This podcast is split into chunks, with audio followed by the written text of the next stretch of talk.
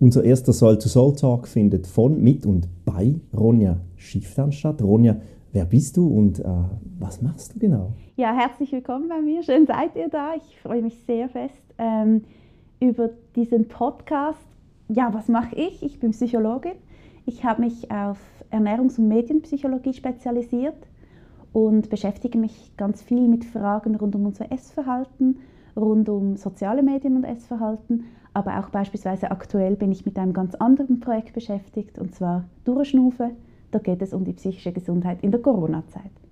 Mein Name ist Andrin Will, ich bin der Programmdirektor von Soul to Soul und klar habe ich tausend Fragen jetzt im Kopf, aber weil mich natürlich das Thema Essen, Gesundheit und Emotionen so vordringlich interessiert, kann es sein, ich fange jetzt ganz vorne an, dass ich Kutteln nur deswegen so gern habe, weil sie meine Großmutter so lautstark abgefeiert hat, jedes Mal, wenn sie sie gekocht hat. Oder anders gefragt, kann man Kinder emotional beeinflussen, wenn es um eine Geschmackssache geht? Absolut. Lustig, dass du mit den Kutteln kommst. Das ist bei den meisten Kindern eher so sozialisiert mit Kuttle weh. Grundsätzlich auf jeden Fall, Emotionen und Essen, die hängen wahnsinnig eng zusammen. Und gerade im Kindsalter werden die programmiert und werden die vorgeprägt, gerade weil eben deine Großmutter sich so extrem Mühe mit Kutteln gegeben hat, meine übrigens auch, ähm, ist das ein Ding, das in dem Moment die ganze Liebe in diesem Topf steckte. Es ging nicht nur um diese Kutteln, sehr wahrscheinlich hätte sie zubereiten können, was sie will, aber so hast du quasi sogar die Kutteln richtig in dem Sinn in dein Leben als emotionales Essen integriert oder emotionale Bindung. Grundsätzlich gibt es das bei ganz vielen Lebensmitteln. Jede und jeder kann sich in die Kindheit zurückversetzen, gewisse Geschmäcker aktivieren und oft, man riecht etwas, hat man gerade eine bestimmte Emotion und das liegt an dem. Futterprägung nennt sich das auch. Also man muss etwas auch mehrere Male essen, damit man es dann am Schluss wirklich auch gerne hat. Äh, Kinder kennen das mit Spinat oder wie auch immer. Äh, genau, man, es kennt, ich weiß nicht, ob du es kennst, man nennt das den Near Exposure Effekt. Mhm. Das heißt, je mehr man einem Reiz ausgesetzt ist, desto eher ist die Wahrscheinlichkeit, dass du diesen Reiz magst. Also ich sehe das gerade bei meinem achtmonatigen Sohn, da kann ich immer wieder versuchen, diesen Apfel, dieses Apfelmus anzubieten. Im Moment bin ich noch nicht erfolgreich, aber eine gewisse Gewöhnung. Wir sind Gewöhnungstierchen und das hilft. Soul Food, was heißt das für dich? Soul Food ist noch wichtig, dass man auseinander, also oft wird von Mood Food gesprochen, von Soul Food, von Comfort Food. Was ist es für mich? Für mich sind es auch so Geschmäcker aus der Kindheit. Das kann wirklich etwas sein, was meine Großmutter zum Beispiel ähm, was mit Kartoffeln gekocht hat oder mit Bohnen, das ich dann extrem gemacht habe oder zum Beispiel Zucchetti mit Dill. das kann bei mir extreme Emotionen auslösen. Aber natürlich gibt es dann diesen Genussfood, der dann vielleicht eher in Richtung Schokolade oder sowas anderes geht. Und Soul Food wurde ja in Amerika irgendwie auch geprägt, oder? Dass man da wirklich auch viel bekommt, also Seelenfutter bekommt, oder? Heißt das zufälligerweise Seelenfutter? Das ist noch spannend. Eigentlich kann man den Begriff in jedem Land googeln und man kriegt wahrscheinlich andere Resultate. Also wenn man die Bildersuche nachher anguckt, ist dieses Comfort Food oder dieser Soul Food immer wieder auch anders geprägt, weil er eben kulturabhängig ist. Ähm, ja, Seelenfutter, wichtig ist einfach, unsere Psyche spielt beim Thema Essen eine Riesenrolle mit. Wir essen nicht nur wegen Hunger und Sättigung. In unserer Gesellschaft ist das Thema Essen kulturell so extremst relevant und wir, wir brauchen in unserem Leben dieses Seelenfutter, also auch diese psychologische Komponente vom Essen enorm. Glaubst du, äh, dass es ein Umdenken gibt so in Sachen Erkenntnis, wie wichtig es für das mentale Wohlsein sein kann, dass man eben weiß, dass der Boden oder der Umstand, in welchem jetzt meine Lebensmittel hergestellt wurden, gesund ist? Das ist eine sehr spannende Frage. Was du dort ansprichst, ist auch dieses fast ein bisschen ein Kontrollbedürfnis oder Vertrauensbedürfnis, dass man weiß, okay, ähm, das, was ich konsumiere, das, was ich zu mir nehme, hat auch eine gewisse, ähm, einen guten Beitrag zu meinem Körper. Das kann absolut existieren.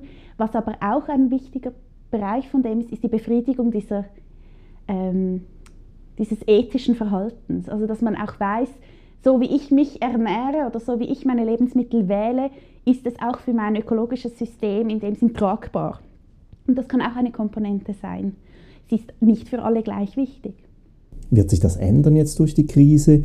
Ähm, oder wird die Krise überhaupt zu einem, zu, zu einem Umdenken jetzt in Sachen Ernährung führen? Was man beobachten konnte, also ich bin überzeugt, das macht's. Aber die Frage ist immer, wie lange. Gerade Gewohnheitsveränderungen rund ums Essverhalten sprechen wir immer von einer Gewohnheitsveränderung. Das heißt, wenn man nachhaltiger leben möchte oder wenn man weniger Fleisch konsumieren möchte, dann müssen wir unseren, ja, unsere bestehenden Gewohnheiten in dem Sinn verändern. Und dieses Verändern braucht Zeit. Am Anfang von der Krise wurde ich oft gefragt, ob jetzt die Gewohnheiten, die man im Lockdown erreicht hat, ob die jetzt bleiben. Dort musste ich lachen, weil ich gesagt habe, hm, hm, so, so lang war es dann doch nicht. Mittlerweile ist es aber trotzdem wirklich ein Jahr. Es kann sein, dass viele ähm, Gewohnheiten sich bereits ein bisschen einschärfen konnten, also dass man sich daran gewöhnt hat, ganz konkret. Also durch eine stetige Wiederholung auch gemerkt hat, das Kochen tut mir wirklich gut. Es ist einfach, ich habe es in meinen Alltag integriert. Aber was wir nicht wissen, ist, wenn der Alltag, ich sage jetzt mal eine ältere Normalität, Anführungsschlusszeichen, wieder zurückkommt, ob wir es dann aufrechterhalten können. Weil dann kommt die Realität wieder vom Pendeln, wieder vom Reisen, wieder vom vielleicht eben mehr Convenience Food essen wir haben es gehört vorhin schon, Essen hängt ja mit, mit Erinnerung zusammen, aber auch mit dem Bewusstsein natürlich zusammen. Und äh, mir wurde klar, dass ich, als ich da das Buch gelesen habe von diesem Experimentalpsychologen Professor Charles Spence, das Buch heißt The Perfect Meal, dass ich meine Gäste zu Hause mit emotionalen Geschichten zu meinem Gericht oder zu meinem servierten Wein oder so weiter enorm beeinflussen kann. Ist es wirklich so einfach? Also schweres Silberbesteck beeinflusst wirklich unser Geschmacksempfinden?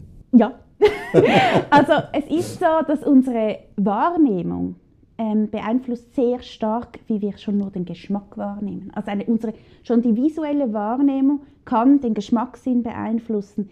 Jeder Sinn beeinflusst unser Erleben. Das heißt, darum ist es auch so psychologisch, dieses Essen, weil das eben voll in dem ganzen Erleben, als menschlichen Erleben verankert ist. Das heißt, wenn unsere Geschmacksnerven einen Geschmack erwarten, da bedeutet schon die Temperatur ja sehr viel.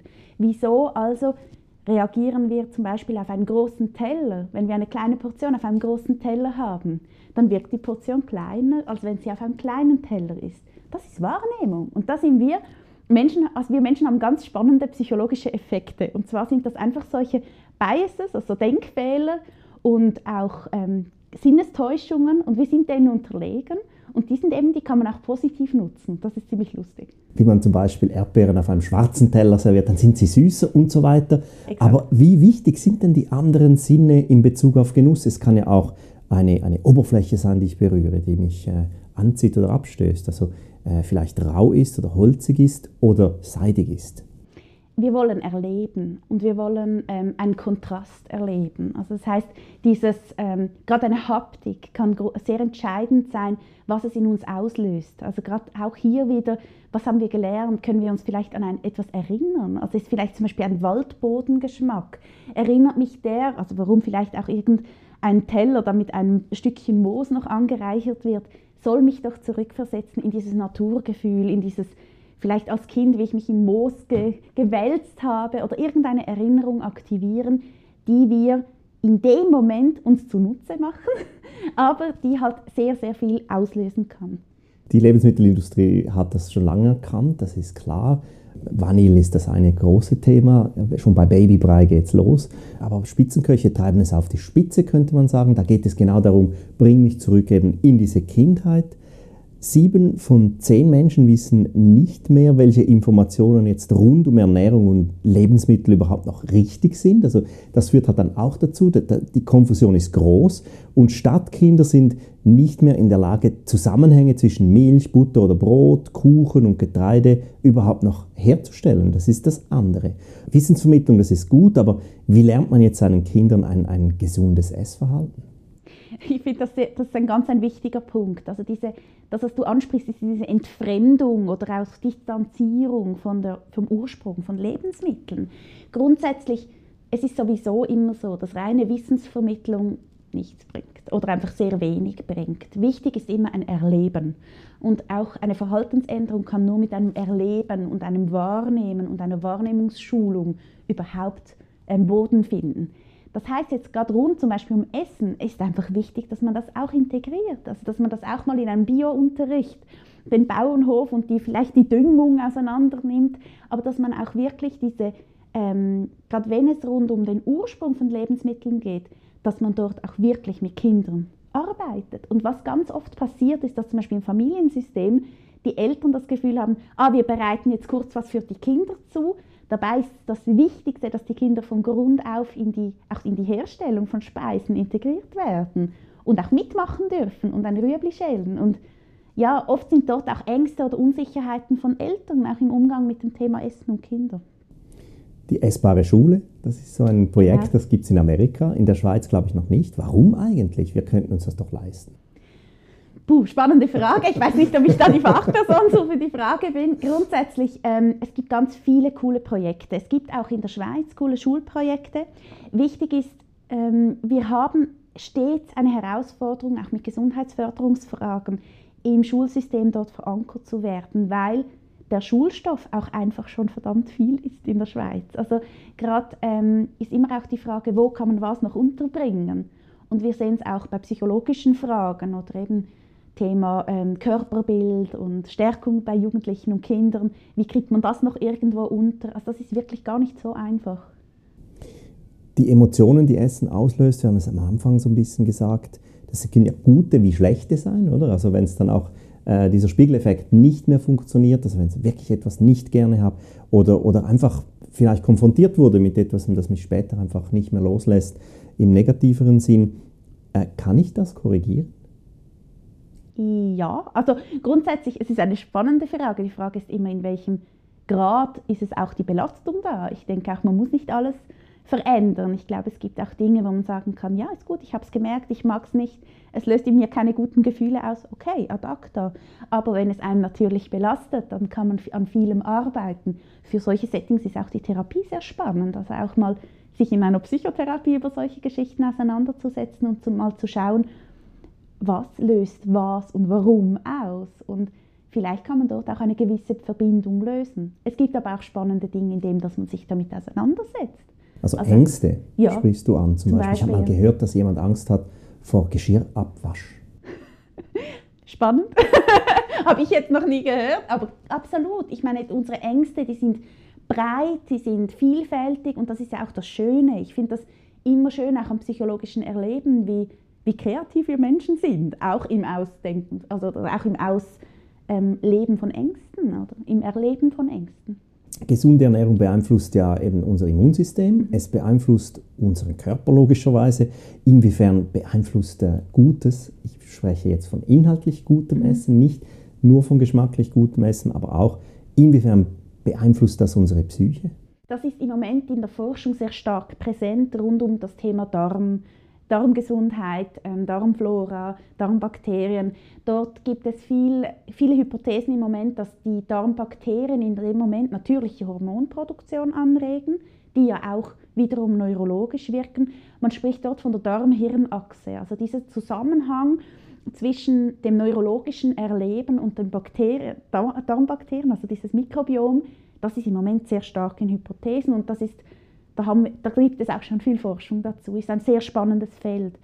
Auf der anderen Seite ist es natürlich auch einfach Nährstoffe. Also das darf man nicht unterschätzen, dass auch ausgewogene Nährstoffzufuhr auch im psychischen Erleben dienen. Also beispielsweise Vitamin B12 oder wenn zum Beispiel jemand mal einen Vitamin D-Mangel hatte, ist jetzt nicht mit Ernährung, aber wenn jemand einen Vitamin D-Mangel hatte, das kann, sehr, das kann zu depressiven Verstimmungen führen. Einfach rein ein sehr oder depressivem Erleben, aber rein schon der sehr tiefe Vitamin D-Spiegel.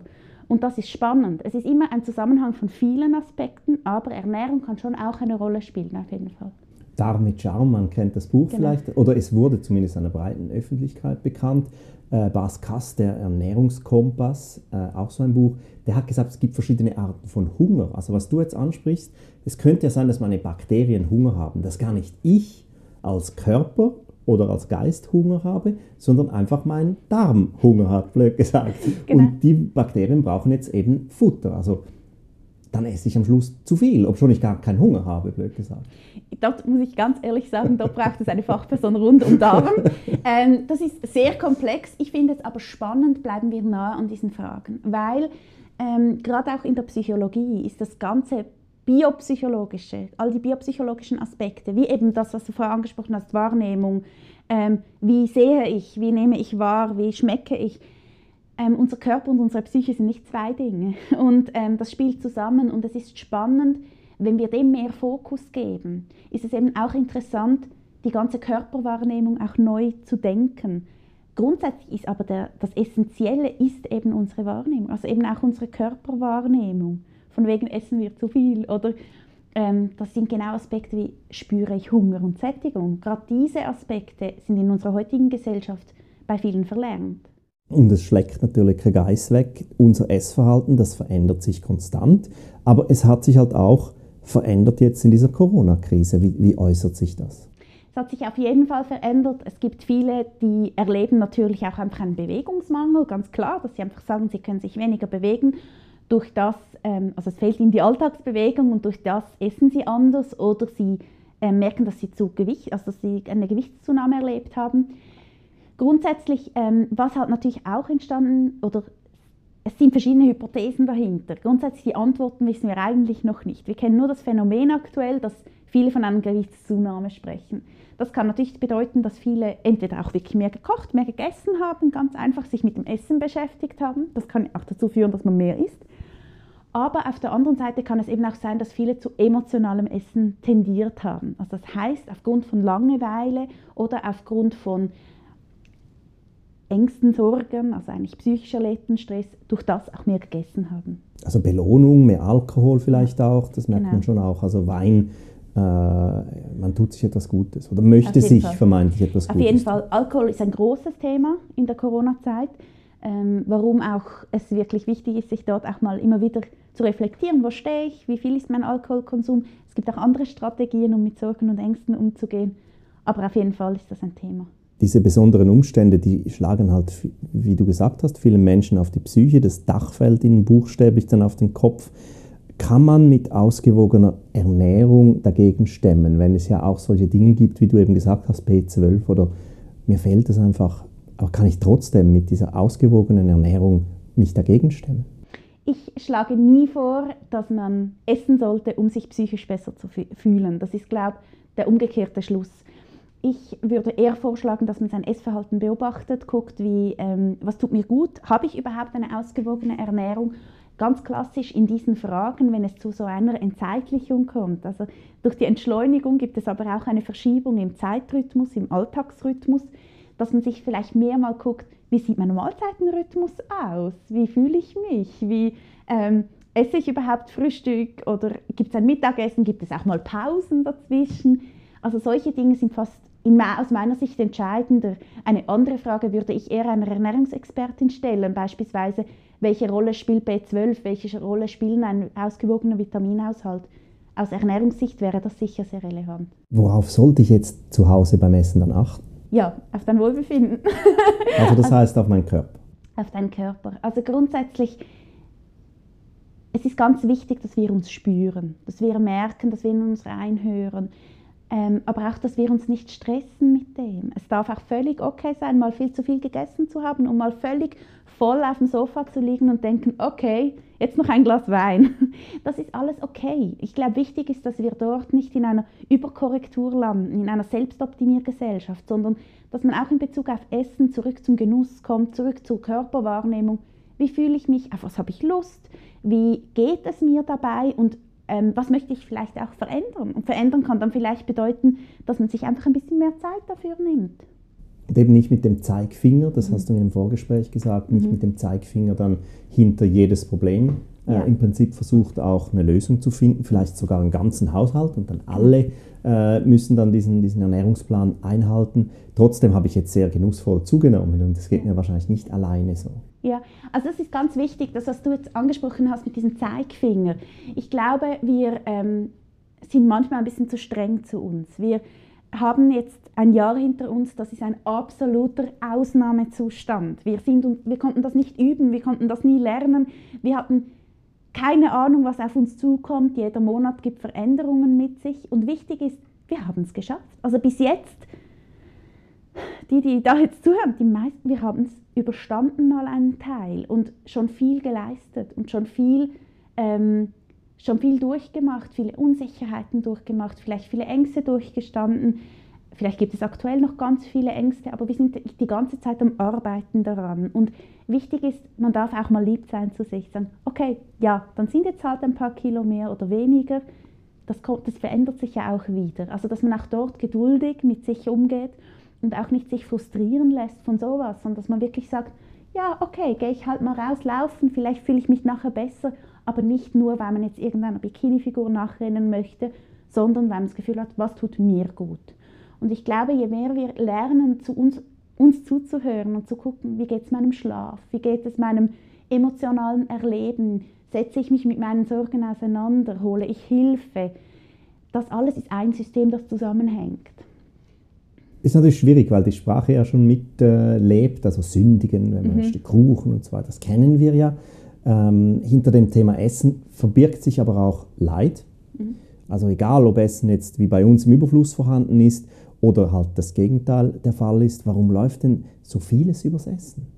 Essen ist einer der wichtigsten Bestandteile in unserem Leben. Wir alle essen, wir alle müssen essen und wir alle benötigen Essen. Unser Organismus benötigt Essen. Und was du jetzt vorher angesprochen hast mit dem Sündigen und all dem, ist, dass gerade in unserer Überflussgesellschaft das Thema Essen mittlerweile fast religiös ähm, wie soll ich sagen, religiös zelebriert wird, also dieses Spirituelle fast mit dem Essen verbunden wird. Eben man sündigt, man, ähm, man reinigt sich, man nimmt nur noch ursprünglich, also alles diese Aspekte, die sehr spirituell auch angehaucht sind. Und ich finde, auch dort muss man sich immer fragen, welchen Stellenwert hat Essen? Also was, um was geht es? Welche Ideale und Werte hängen mit dem zusammen? Und ja, hat es vielleicht schon auch einen spirituellen Stellenwert in meinem Leben. Hast du den Film Malcolm und Marie gesehen? Nein. Das ist eine Beziehungsgeschichte im Prinzip, äh, die von einem Regisseur handelt. Naja, es geht um eine Diskussion und er isst eine Schüssel Mac and Cheese, mhm. aber die Diskussion ist so heftig und der Streit ist so brutal, dass er diese Schüssel wirklich wahnsinnig, also der isst das fast schon wie ein Schwein, könnte man sagen, Stressbewältigung, mhm. oder? Ähm, was könnten die Folgen jetzt davon sein? Wir haben alle jetzt Stress und vielleicht essen wir einfach auch, wie dieser Malcolm jetzt in diesem Film halt, diese, diese Schüssel Mac and Cheese wirklich einfach wie ein Schwein. Mhm.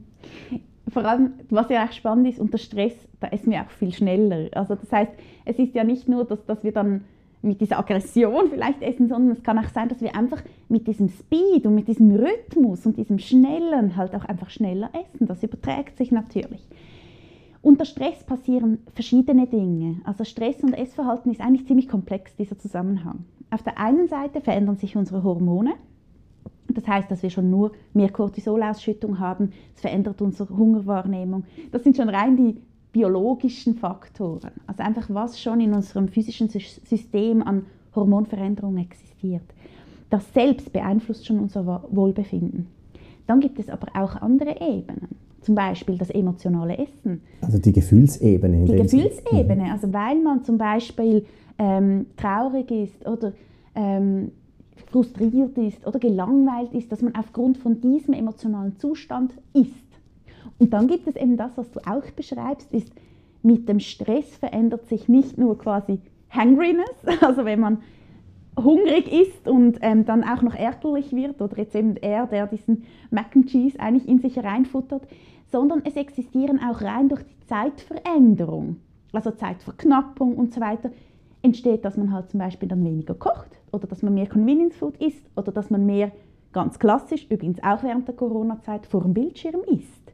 Also permanent durch Ablenkung oder permanent arbeitet zum Beispiel und isst nebendran. Das sind alles Aspekte, die schon rein wegen der Zeitveränderung unser Wohlbefinden beeinflussen eine Kampagne zur psychischen Gesundheit, äh, die heißt, du hast es erwähnt, zum Eingang, durchschnufe.ch. Mhm.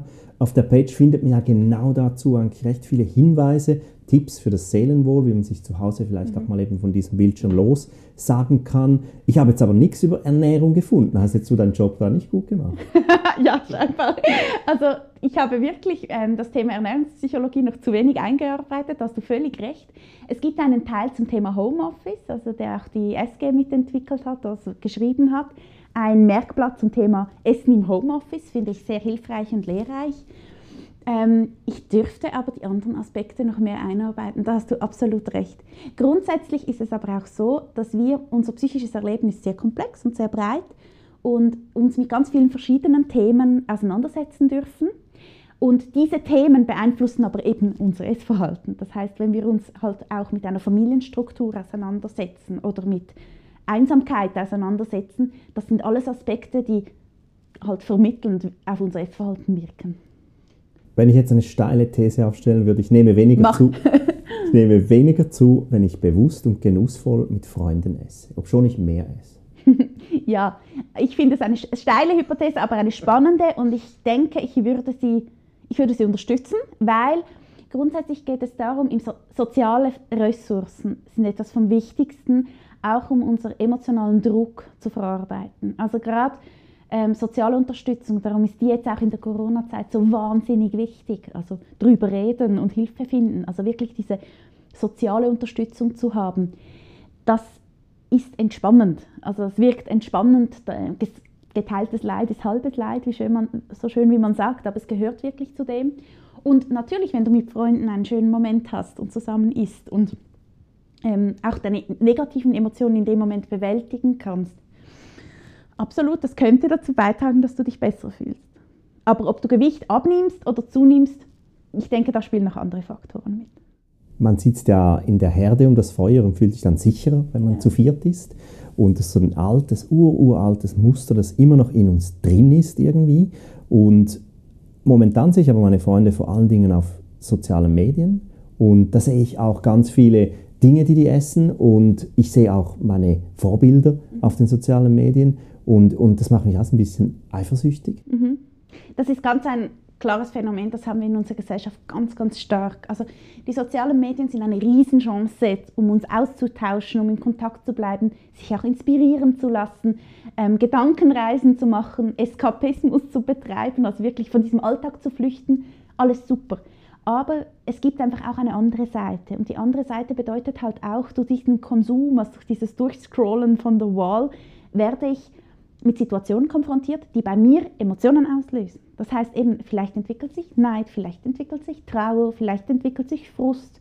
Und alle diese Emotionen, die müssen auch irgendwo hin. Also wir ähm, können nicht den ganzen Tag Bilder anschauen von Situationen, die nicht mit unserer Realität korrespondieren. Also ganz klassischerweise wird zum Beispiel auf Instagram eine Perfektion gezeigt.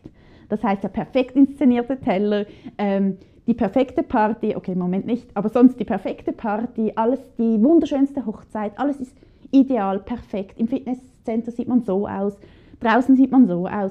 Alles diese, diese Perfektionsbilder, die können einen Stress auslösen, weil sie halt in unserem Alltag, weil wir eine andere Realität erleben. Also meine, mein Frühstücksmüsli sieht nicht aus wie eine super smashy irgendwie Bowl. Das ist einfach nicht die Realität. Das sollte man sich vor Augen führen, weil eben gerade jetzt auch viele Menschen halt auf Social Media super aktiv sind und äh, rigides Essverhalten, Diäten, Bücher, Social Media, too much information. Inwiefern sind Medien und Ernährungspsychologie miteinander denn verknüpft? Eben enorm stark, gerade dort, was du beschrieben hast. Also gerade dieses ähm, Vorleben von diesem Perfektionsanspruch und auch diese Selbstoptimierungsszene, also alle diese Aspekte, die etablieren sich in den Medien. Also das ist übrigens nichts Neues. Das war schon immer irgendwie in der Brigitte die neueste Diät oder in eine, die, die, wenn man mal die Buchcover in einer Buchhandlung anschaut, sieht man irgendwelche Krebsdiät, dieses, jenes, also alles Dinge, die irgendwie ähm, dumm wie Brot. Also solche Titel, die einem entgegenschreien, dass man ähm, sieht, okay, das Thema Essen ist ein extrem medial präsentes Thema und wird auch, der Trend wird medial geprägt. Das heißt, gerade das, was wir über Social Media erleben, also ganz viele Trends, die bei uns landen, sind eigentlich irgendwelche Medienhypes. Also die ganze Zuckergeschichte mit den Sugar Challenge und, und, oder Clean Eating und so weiter und so fort, das sind Trends, die haben sich vor allem über die sozialen Medien verbreitet. Und die spielen eine große Rolle. Und gerade dort, wenn es ums rigide Essverhalten geht und es wird gezeigt, du musst so und so, ist das genau der Punkt. Die Gelassenheit im Alltag finden, keinen falschen Idolen nachjagen, den Zeigefinger stecken lassen, Stress an sich selber beobachten und ihm begegnen, ohne neue Laster aufzubauen. Positiv denken, negativ bleiben, also gesund bleiben und nach vorne schauen. Es klingt alles ein bisschen kitschig und trotzdem achten wir einfach darauf. Ich sage danke vielmals, Ronja Schiffner, dass du Gast in unserem ersten Soul-to-Soul-Talk warst. Wir hoffen, dass wir uns bald auch alle wieder richtig begegnen dürfen, um den Austausch der Themen, die sich um die Ernährungswende drehen, gemeinsam anzupacken. Wenn dem so ist, würde ich mich freuen. Dann sehen wir uns am Soul-to-Soul-Symposium vom 16. bis 18. September in Zürich. Ich freue mich drauf. Danke, Ronja. Ich freue mich auch. Vielen Dank.